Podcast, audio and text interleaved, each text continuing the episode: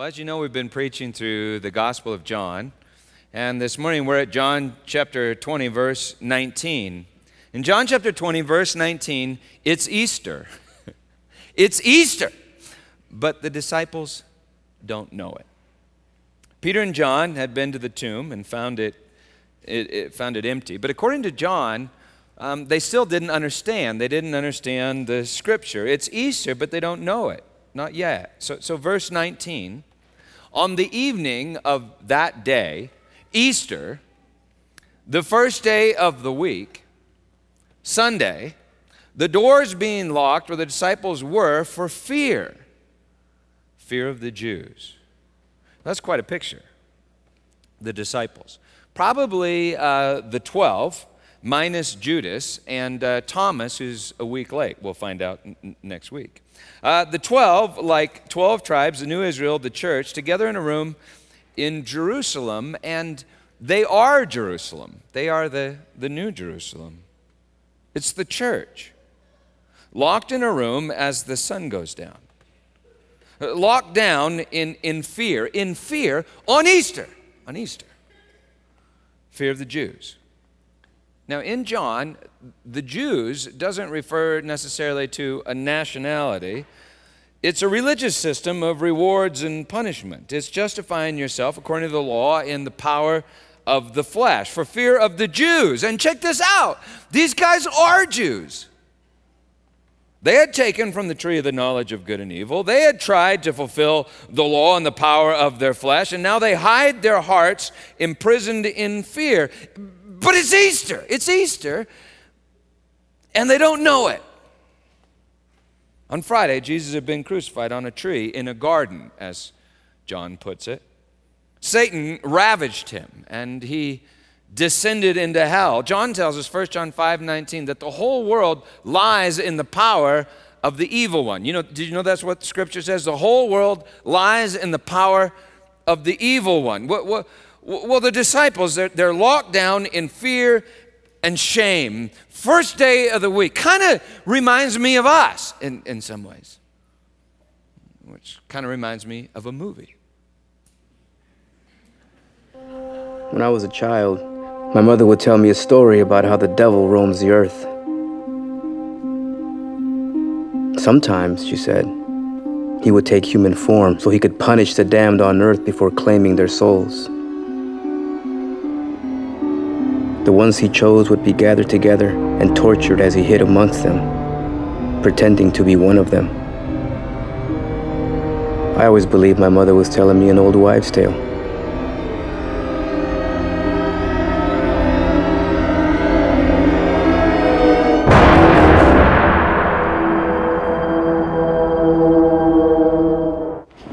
You hold that? Uh, sorry. Thanks for your help. Don't mention it.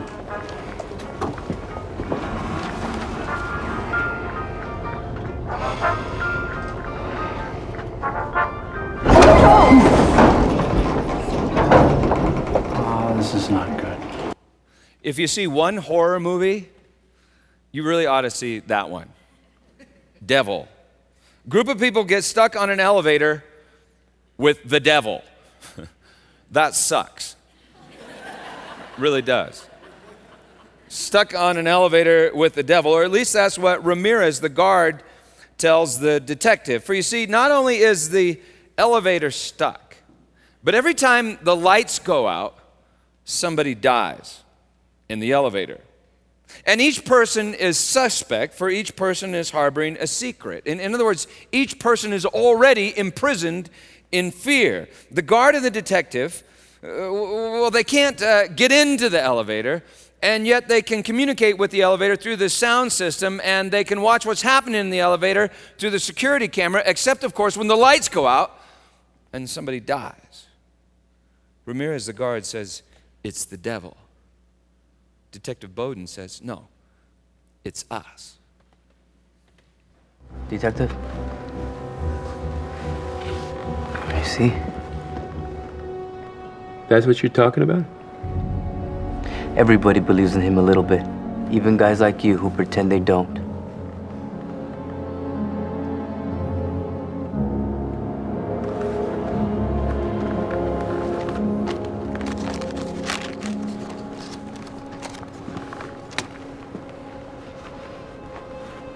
What's this?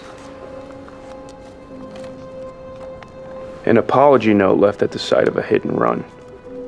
My wife and son were killed out on Bethlehem Pike five years ago, but that's okay because whoever did it is sorry. You can tell by the heartfelt apology on the back of a car wash coupon. So, no, I don't believe in the devil. We don't need him. People are bad enough by themselves. Devil or us? Maybe it's both. Well, anyway, people keep dying in the elevator. Maybe you've noticed we're kind of like stuck here on this planet. And people keep dying. And maybe you've noticed that we all lie to ourselves and we all live in fear. And check this out. It's not just it's not just the people in the elevator that are stuck. This is what he does. He wants us to doubt everything. How would I do it? Do what? According to your story, how would I save them? But there's no easy answer. I mean, you're never gonna get these people to see themselves as they really are. Cause it's the lies that we tell ourselves that introduce us to him.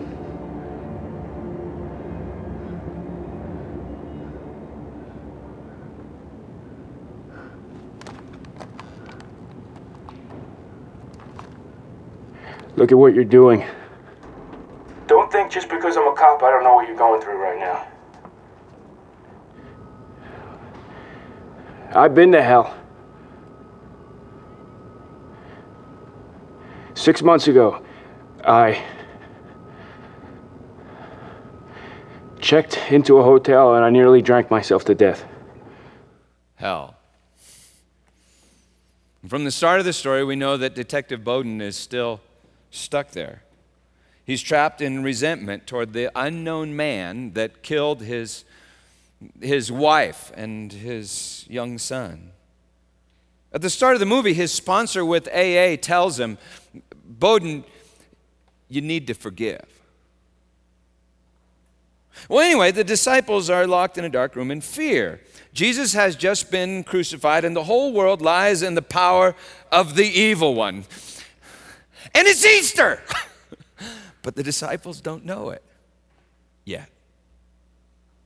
On the evening of that day, Easter, the first day, Sunday of the week, the, the doors being locked where the disciples were for fear of the Jews, Jesus came and stood among them and said to them, Peace.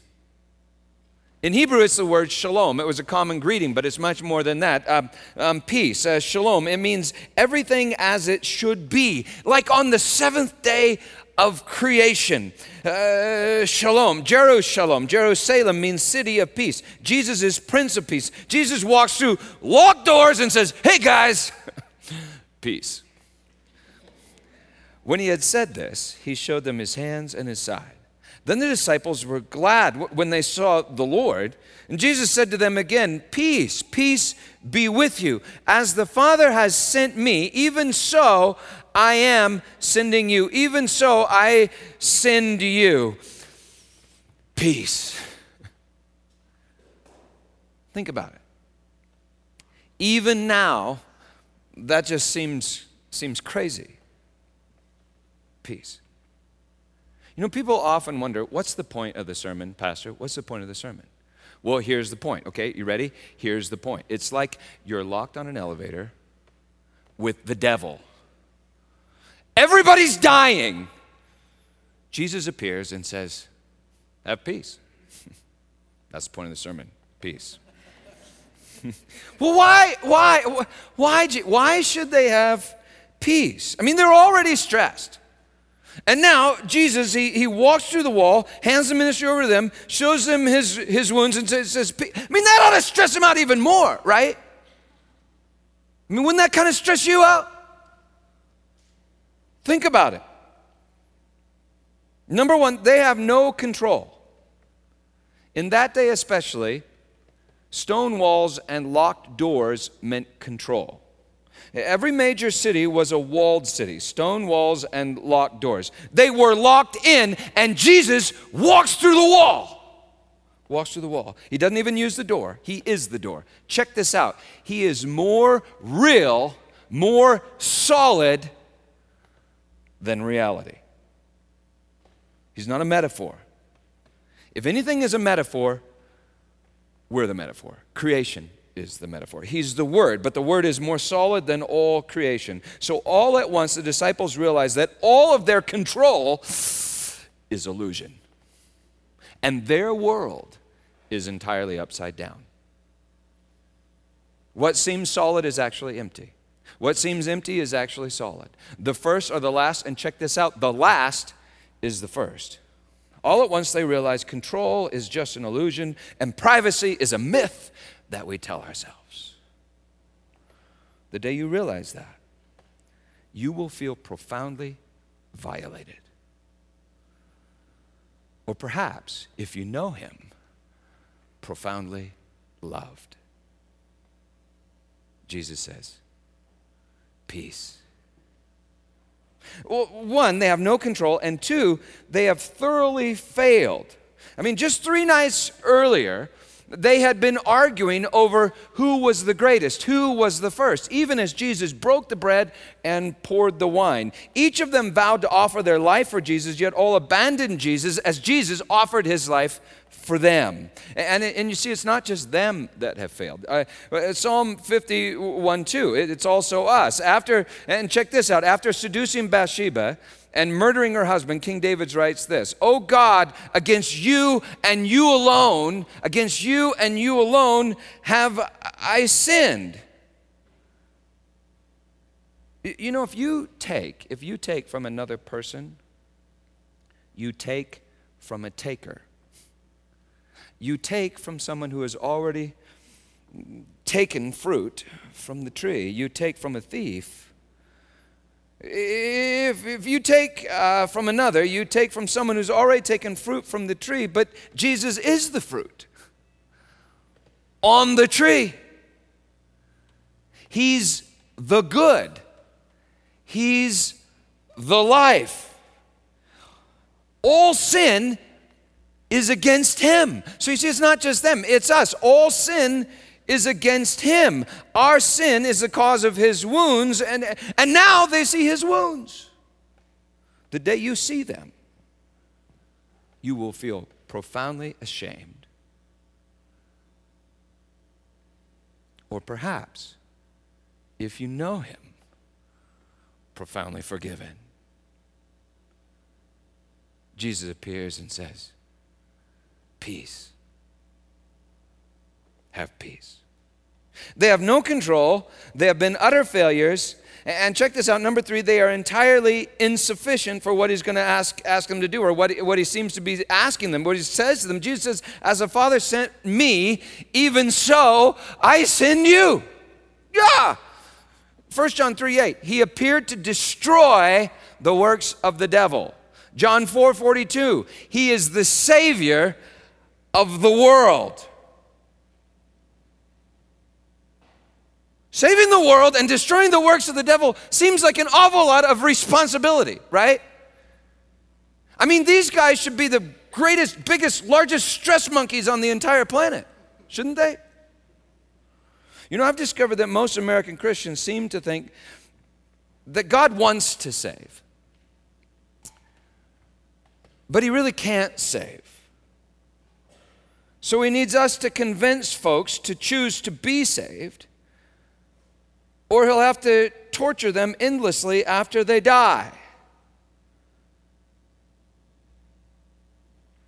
So, in effect, he's not the Savior.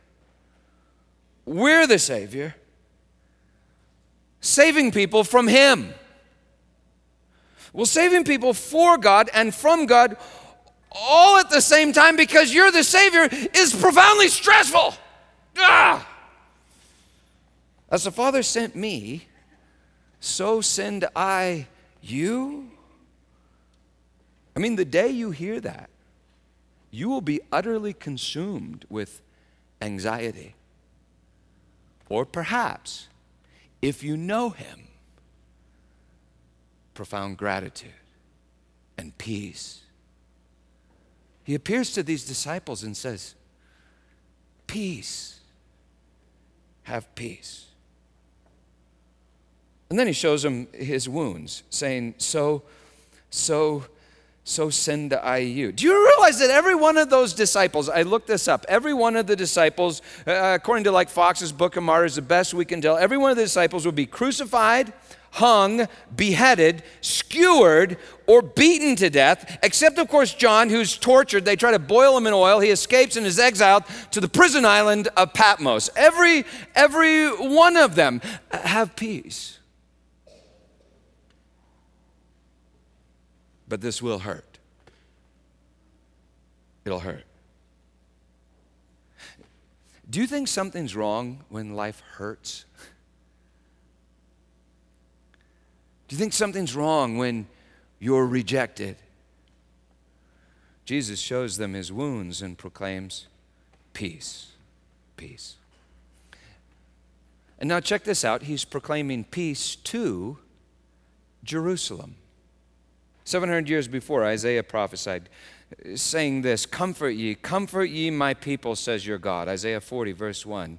Comfort ye my people, says your God. Speak tenderly to Jerusalem. On that prison island of Patmos, John has a vision and he sees that the disciples are the new Jerusalem, the 12, the new Jerusalem. Speak tenderly to Jerusalem and cry unto her that her warfare is ended, that her iniquity is pardoned, that she has received from the Lord's hand double for all her sins. Isaiah goes on to explain in chapter 6 61 that God doesn't just redeem Jerusalem's sins, He uses her sins to give her double for everything that she's lost. Isaiah 60, He says, In wrath I struck you, but in my favor I have had mercy on you. Your gates, your gates shall be open continually. Day and night they shall not be shut.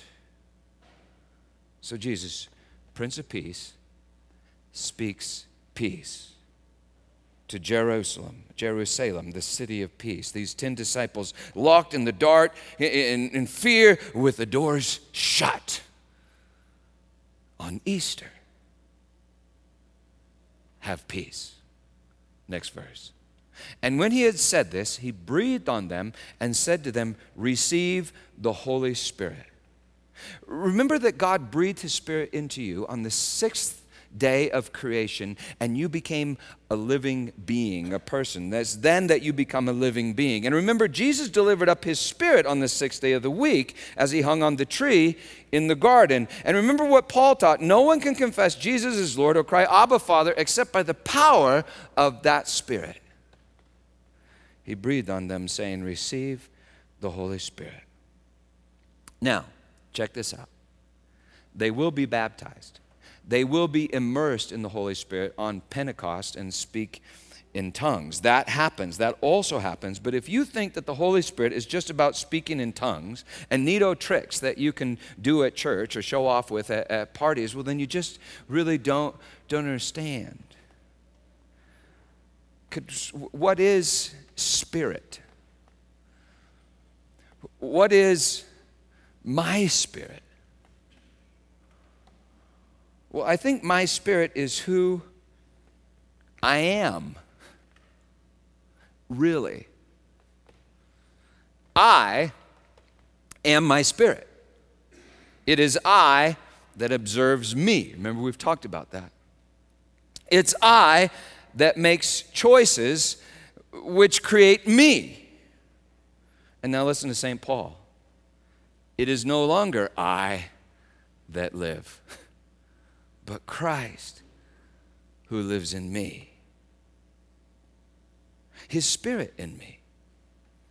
A new me, a faithful me. His spirit in me choosing. choosing what? Next verse, 23. If you forgive the sins of anyone, they are forgiven. They have been forgiven. They are forgiven. If you forgive the sins of anyone, they, they are f- forgiven. If you for, I mean, what a bizarre statement eh, eh, on so many levels. Yeah, it's almost funny. If, if you if you forgive, well, who are you Who is me to forgive? I mean, if I walk up to you and say, Behold, I have good news, all your debts are forgiven.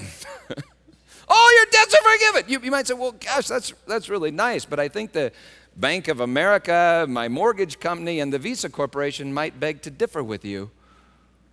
Because you see, I owe them not you. I owe them. In fact, I think they, they basically own my house, my car. They, they kind of own me.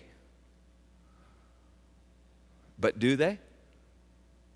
I mean, if God is the creator of everything, how could anyone claim ownership of anything? According to Scripture, anything you think that you've earned and thus you think you own is something that you've actually stolen. from God. And because you think that, it proves you're a thief. So, anyway, when David wrote, Against you and you alone have I sinned, you see, I think he actually means it. He didn't steal Bathsheba from Uriah, for Bathsheba never belonged to Uriah. He actually didn't steal life from Uriah, for Uriah's life didn't belong to Uriah. He stole from God. We all have, and we all do. And what we steal is ourselves. And that's called pride. We take credit for our own creation, our choice, which then makes that choice a bad choice, which is called sin. Actually, original sin. In other words, we make ourselves the judge. taking knowledge of good and evil on the tree to judge ourselves and then judge God. Trying to make our life by taking his life on the tree. We crucify Christ on the tree. Original sin. The sin of the world. The sin of the world. But check this out John's gospel starts with this statement Behold, the Lamb of God who takes away the sin of the world. You see, maybe he really can take away the sin of the world because all sin is against him.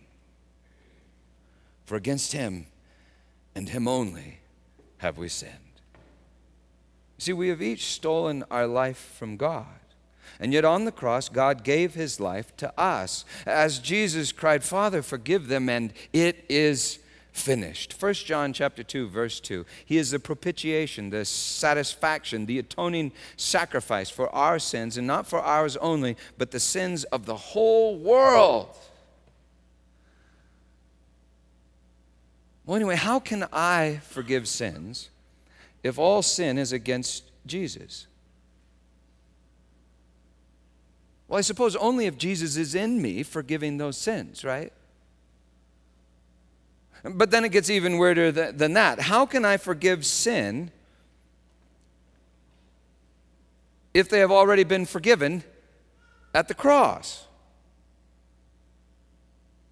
Well, I guess Peter Hyatt really can't forgive sin and cancel all debts. And, and yet Peter Hyatt does get, he does get this privilege. He gets to announce to the world, all debts are forgiven.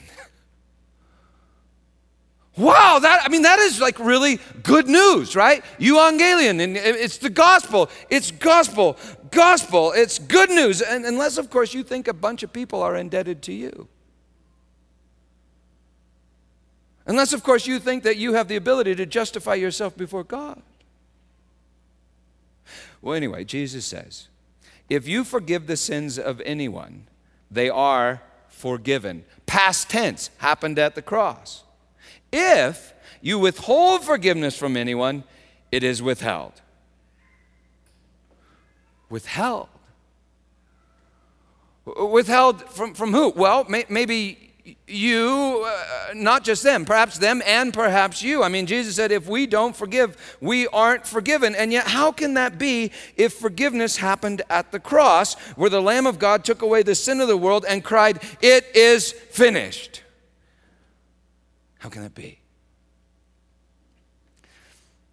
Markus Barth, who uh, was Karl Barth's son, used to tell this story to the seminary students in his class where he was a professor. It went something like this Years ago, a group of thieves robbed a bank in Florida. Running from the police, they abandoned the gold, for it was just too much to bear. They escaped to the Everglades, where they hid in the darkness, in the swamp, in, in fear. Meanwhile, there was a trial.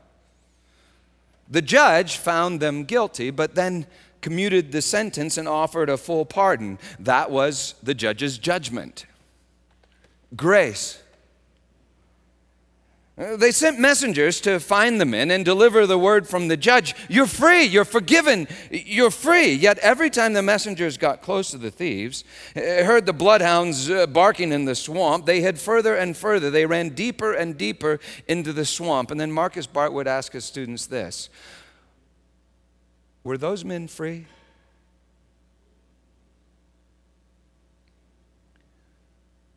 Were those men forgiven?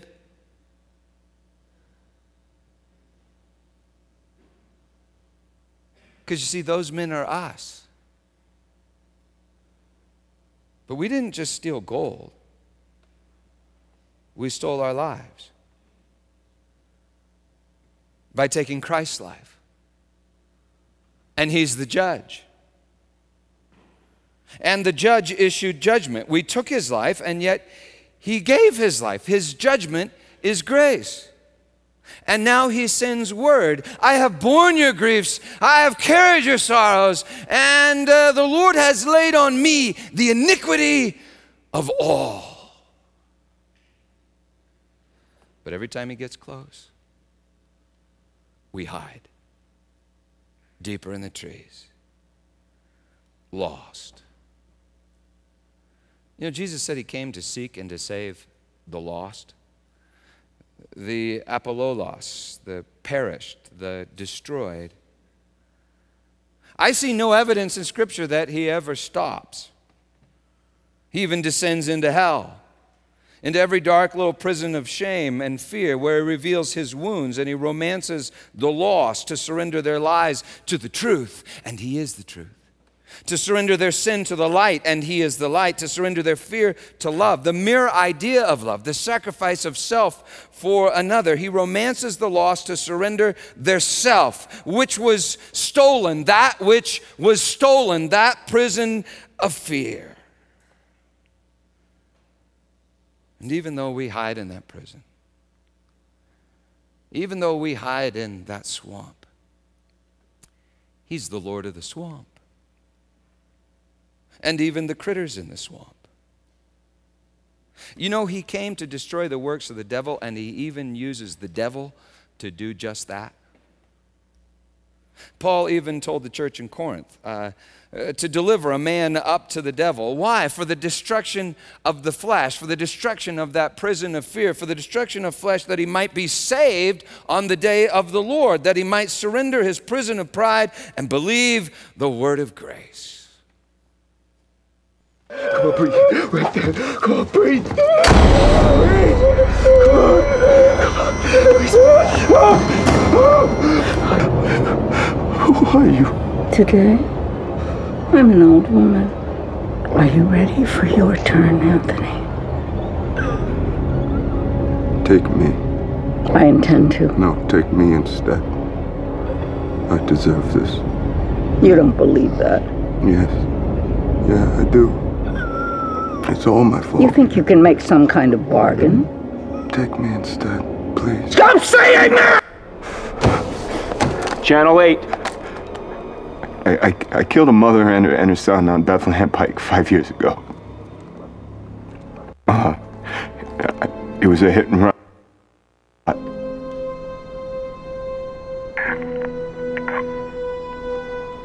I'm so sorry.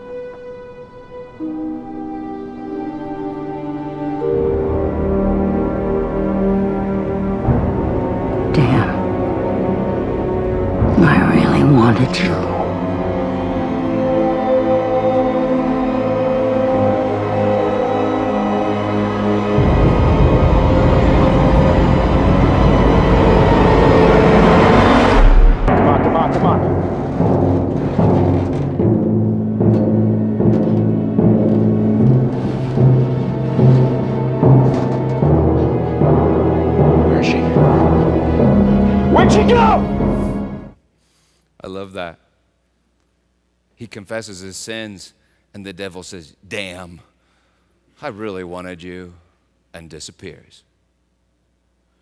You see, when we confess ourselves, our sin, the devil loses his game. The devil is the accuser, and yet, check this out our sin has been taken away. So you see, it's only faithlessness and fear, our faithlessness and our fear, that holds us in the prison. And likewise, it's only faith in grace, and God is grace, that sets us free. So when we confess, when we confess uh, that what? That we don't deserve life, that we in fact stole our life, that we can't create our own life, when we confess grace, when we confess that we don't deserve life, we can finally receive life for what it is a gift. And Jesus is the life. Jesus is the life, and everything that's anything is a gift. Now, I'm going to say something that I've said before, and I think if we really got this, it would change absolutely everything. Everything that's anything is grace. God is love. And all reality then comes by grace. And we are created by grace. But if we think that we create ourselves, we desecrate ourselves.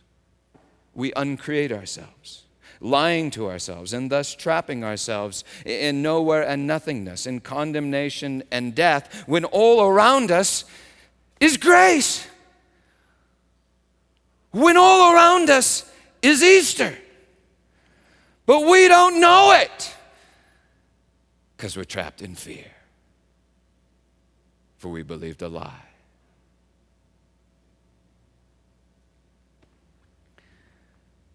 Well, at least we gather together, huh? I mean, at least we're doing this. At least we gather together on the first day of the week, like those disciples 2,000 years ago, afraid of losing control, terrified we've already failed, afraid that we are insufficient. We gather together in fear on the first day of each week, and, and we hear the word of the Lord have peace. And then what happens? Jesus shows us his wounds, body broken and blood shed. Gosh, that would be utterly terrifying, wouldn't it? I mean, that, that, could be like utterly terrifying, except, except it's Him, Jesus. And we're beginning to know Him, who He is. So we have no control, but God is in control.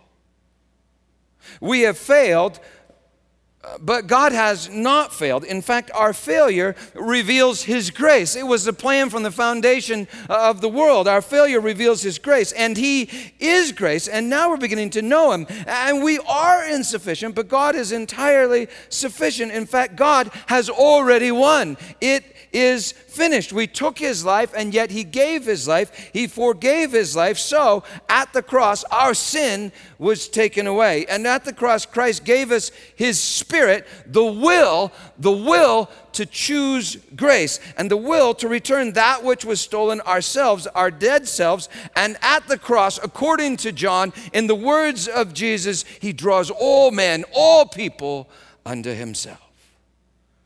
And so Jesus says, peace.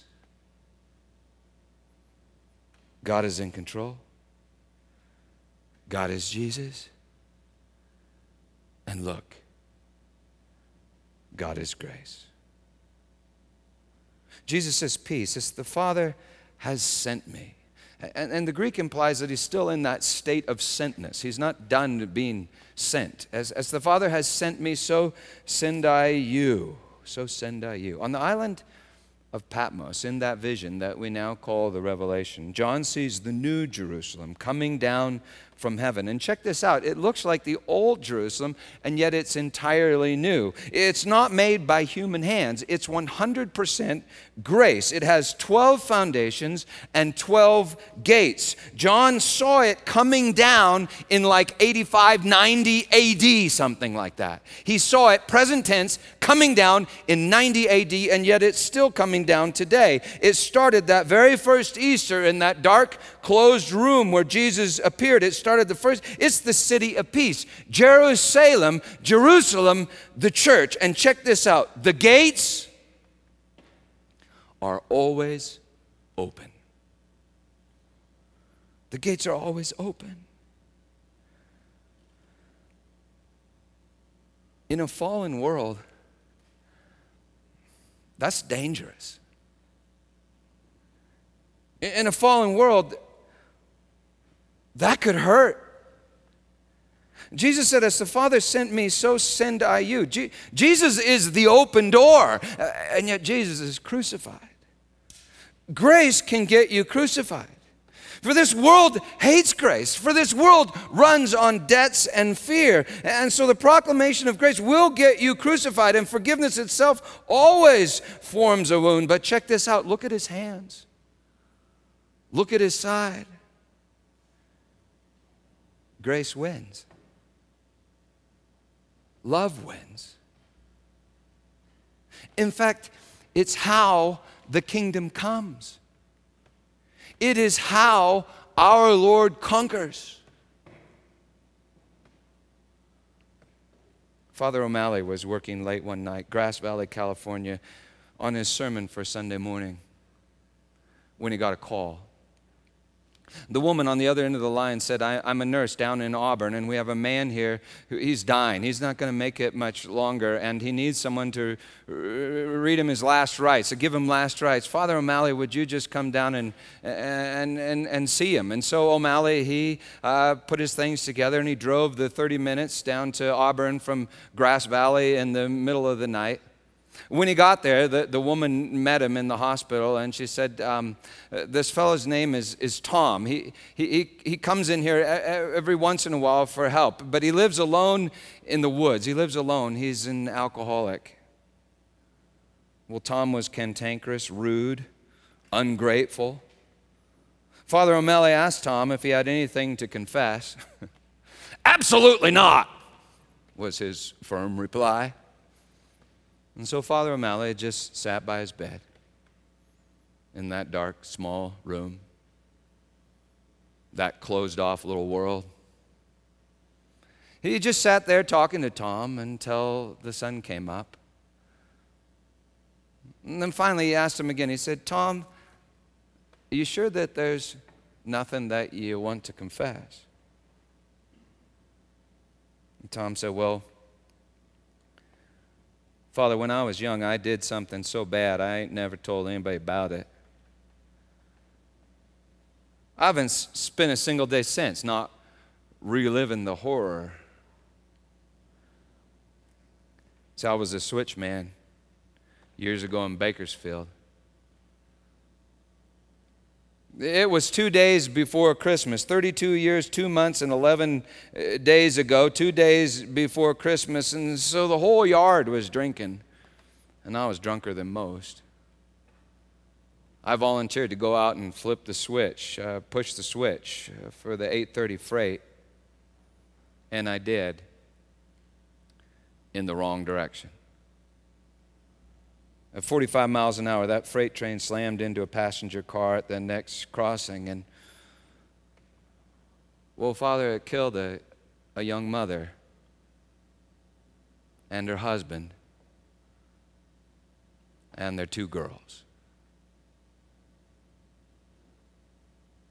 I've lived with that every day, all these years, ever since. Well, it was quiet after that. Quiet in the room for a long time, seemed like an eternity. Until Father O'Malley put his hand on Tom's shoulder and said very quietly, Tom,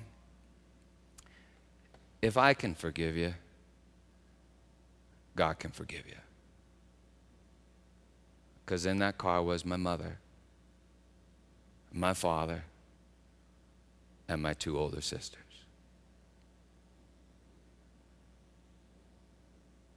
You see, that's how the kingdom comes. That's how our Lord conquers.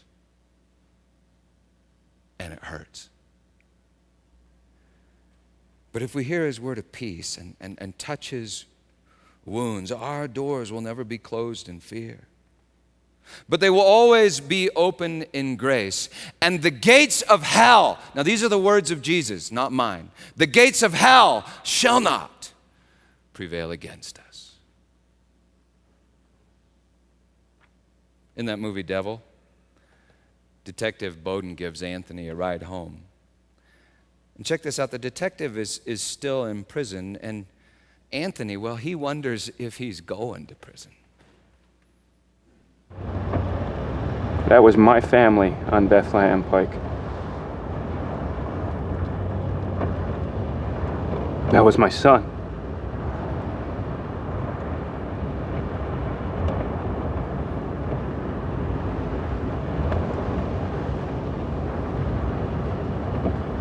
I've been waiting for this moment for five years, all the things I'd say to you, what I'd do.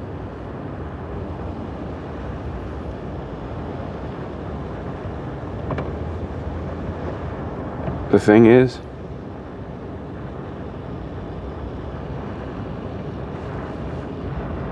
I forgive you.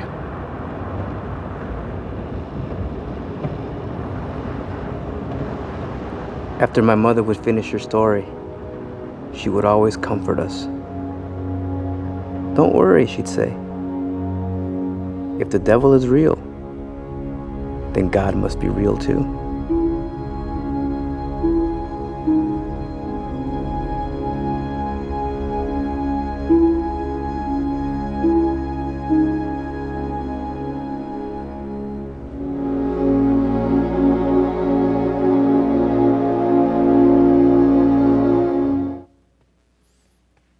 God is real. God is grace. And God is in control. Martin Luther said, even the devil is God's devil. You see, even the devil is under the sovereign control of our Lord. God is grace. Grace wins. Jesus wins. So have peace and the doors of your heart will remain forever open. That's how he conquers. And so on that night, in that dark room, as the disciples were locked down in fear, he took bread and he broke it, saying, This is my body given to you. Take and eat and do it in remembrance of me. And in the same way, after supper and having given thanks, he took the cup and he said, This cup is the new covenant in my blood, poured out for the forgiveness of sins. Drink of it, all of you, and do it in remembrance of me. Behold the Lamb of God who takes away the sin of the world. Have peace. Dark cups of wine light cups of juice. They are both the love of God poured out for you. We call it grace. In Jesus' name, believe the gospel and worship. And so, Lord Jesus, we say to you that you are worthy. You are worthy of all praise, worthy of all honor worthy of all glory, for you have done it, which means we didn't do it, you did it. You are worthy, Lamb of God, seated upon the throne. We worship you. And may the doors of this church always remain open, and the doors of our heart always be an invitation, for you are good. Thank you, Jesus. Amen. And so um, I really think this is the gospel. This is the good news. Have peace. for your sins are forgiven you. Your debt has been paid. For the Lamb of God has taken away the sin of the world. That's the gospel. I think most of what usually passes for the gospel in our society is candy coating, candy coating the gospel for Pharisees. Candy coating the gospel for people who think they can justify themselves in the power of their flesh according to their knowledge of good and evil. But you see, you can't. For the Lamb of God has already taken away the sin of the world. And if you believe that, if you believe that, you will have unquenchable peace. And I'm usually pretty stressed out, so that tells me I haven't quite yet believed it all the way, part of the way. If you believe that, you will have unquenchable peace. And secondly, you will be as generous as Jesus, which is another reason I know I haven't quite yet totally come to believe that. Doors of your heart will always be open. If you believe that, you will have unquenchable peace, become as generous as Jesus, and if you proclaim that all debts are canceled, you will be crucified. Because this world runs on debts and fear. And so it shoots messengers of peace, and it crucifies messengers of grace. But look at his hands, look at his side. Grace wins love wins. Our God is love. And so, in Jesus' name, believe the gospel. Amen. Hey there. I hope the message that you just heard or viewed helped you to believe a little more that God is better than you thought, the love of Jesus is deeper than you know, and the Spirit is everywhere working the wonders of mercy. If that's so, I'd love it if you would consider two things. Number one, ask yourself if there's someone that you know that might benefit from this message, and then uh, forward this link on to them. There are several ways that you can do that by visiting our website at thesanctuarydowntown.org. Secondly, I'd love it if you'd uh, take just a moment and uh, ask the Lord if He'd like you to contribute to this endeavor financially. We really can't do this except for the fact that God inspires people like you um, to give. And uh, you can do that by uh, going to the website and clicking on uh, the donate button, or uh, by simply mailing a check to the sanctuary downtown at uh, 2215 West 30th Avenue, Denver, Colorado 80211. Uh, thanks for being a part of what we're doing, and God bless you.